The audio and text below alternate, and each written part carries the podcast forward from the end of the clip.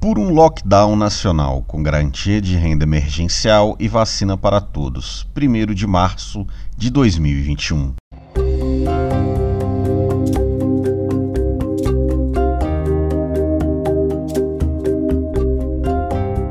O Brasil atravessa o pior momento da pandemia até aqui, com os piores números de óbitos e de novos casos e com a iminência do colapso total no sistema de saúde na maior parte do país, o que pode produzir uma elevação dramática no número de mortes Oficialmente, a ocupação dos leitos de UTI já passa de 90% em 15 estados e mesmo a grande imprensa passa a admitir a necessidade de um lockdown. Enquanto isto, os estados adotam medidas pontuais e fragmentadas que visam essencialmente produzir alguma redução nos níveis de contaminação, o suficiente apenas para evitar o colapso total do sistema de saúde e ampliar os leitos com precários hospitais de campanha. Não basta, mais do que isto, governos estaduais e veículos de comunicação que seguem defendendo a reabertura das escolas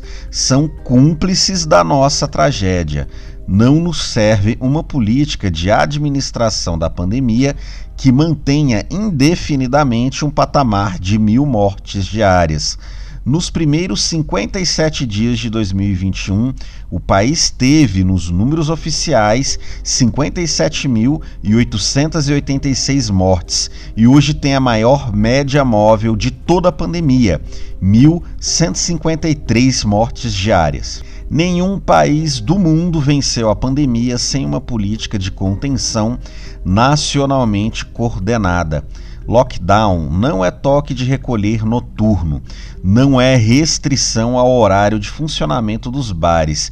Isto são medidas de mitigação pontuais e insuficientes um lockdown efetivo implica no estabelecimento de rigorosas medidas que garantam uma efetiva redução da circulação em todo o território nacional e por tempo suficiente para produzir uma radical diminuição do número de casos ativos, Portanto, o Brasil não teve, em momento algum, nada que possa ser considerado um lockdown, exceto de forma precária e muito breve no âmbito de alguns municípios.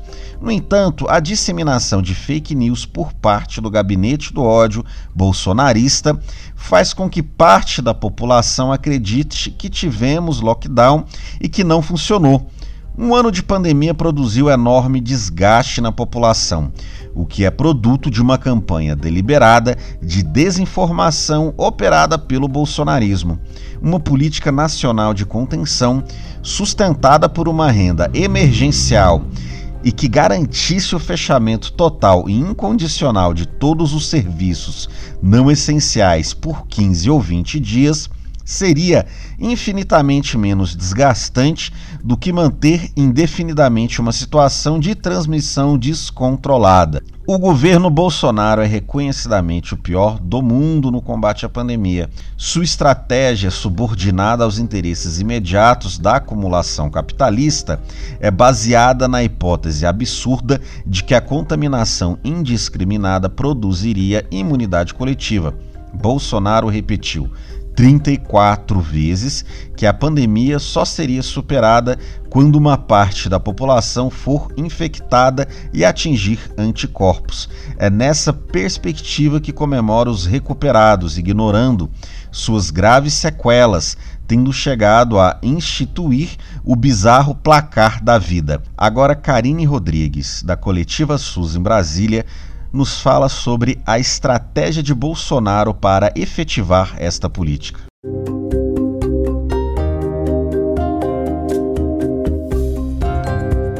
Bolsonaro minimizou a pandemia, gripezinha, propagou medicamentos comprovadamente ineficazes e restringiu os testes. Fez da subnotificação uma política oficial, promoveu aglomerações e desestimulou o uso de máscaras, e segue fazendo isto. As altíssimas taxas de transmissão fazem com que o Brasil tenha um índice de mortes por milhão quatro vezes superior à média mundial, nos já subnotificados números oficiais. Mas além disto, foi esta política que ensejou a produção de mutações, como a P1, que além de mais transmissível e possivelmente mais letal, coloca em risco a efetividade das vacinas e também torna correntes as reinfecções. Ou seja, mesmo os que acreditavam que estavam imunizados pela contaminação voltam a se contaminar e povoar as estatísticas de hospitalizações e óbitos. Como já se viu em janeiro em Manaus, agora, cinicamente, Pazuello coloca a culpa nas mutações, que são resultado lógico de sua política.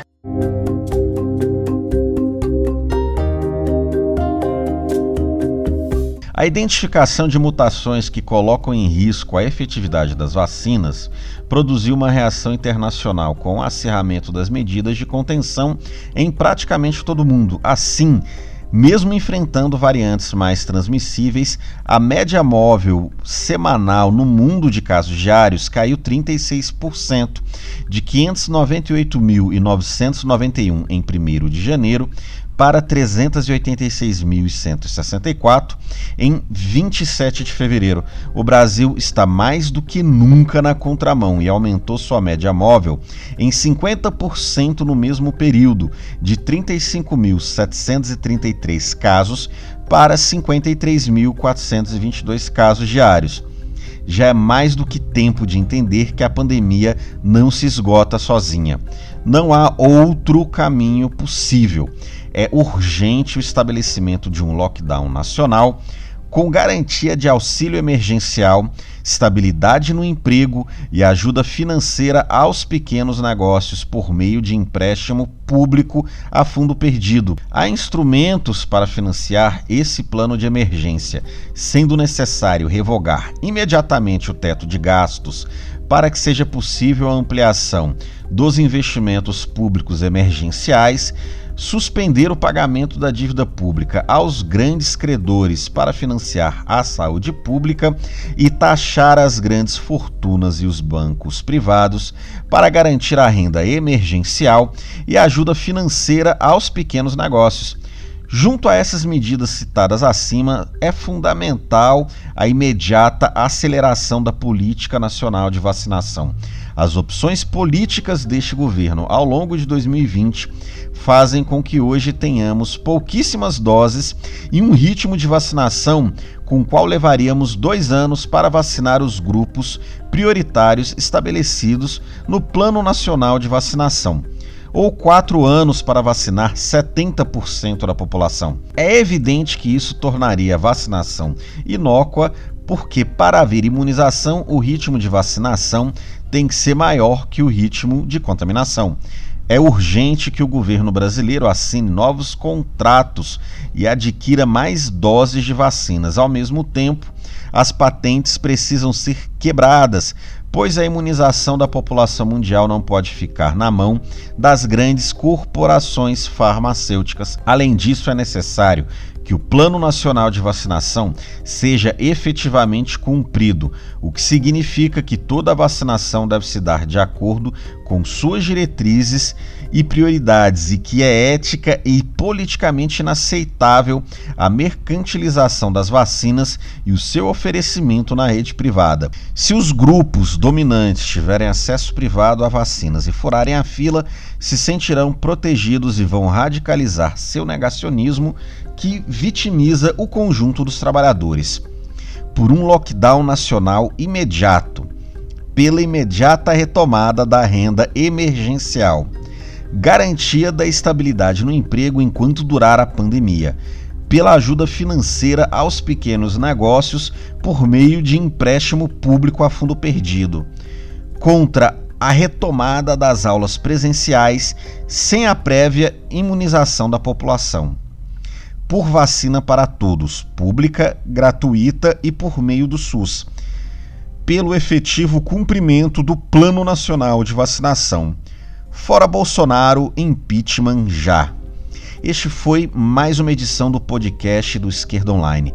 Divulgue, compartilhe e acesse as nossas mídias sociais. Até a próxima!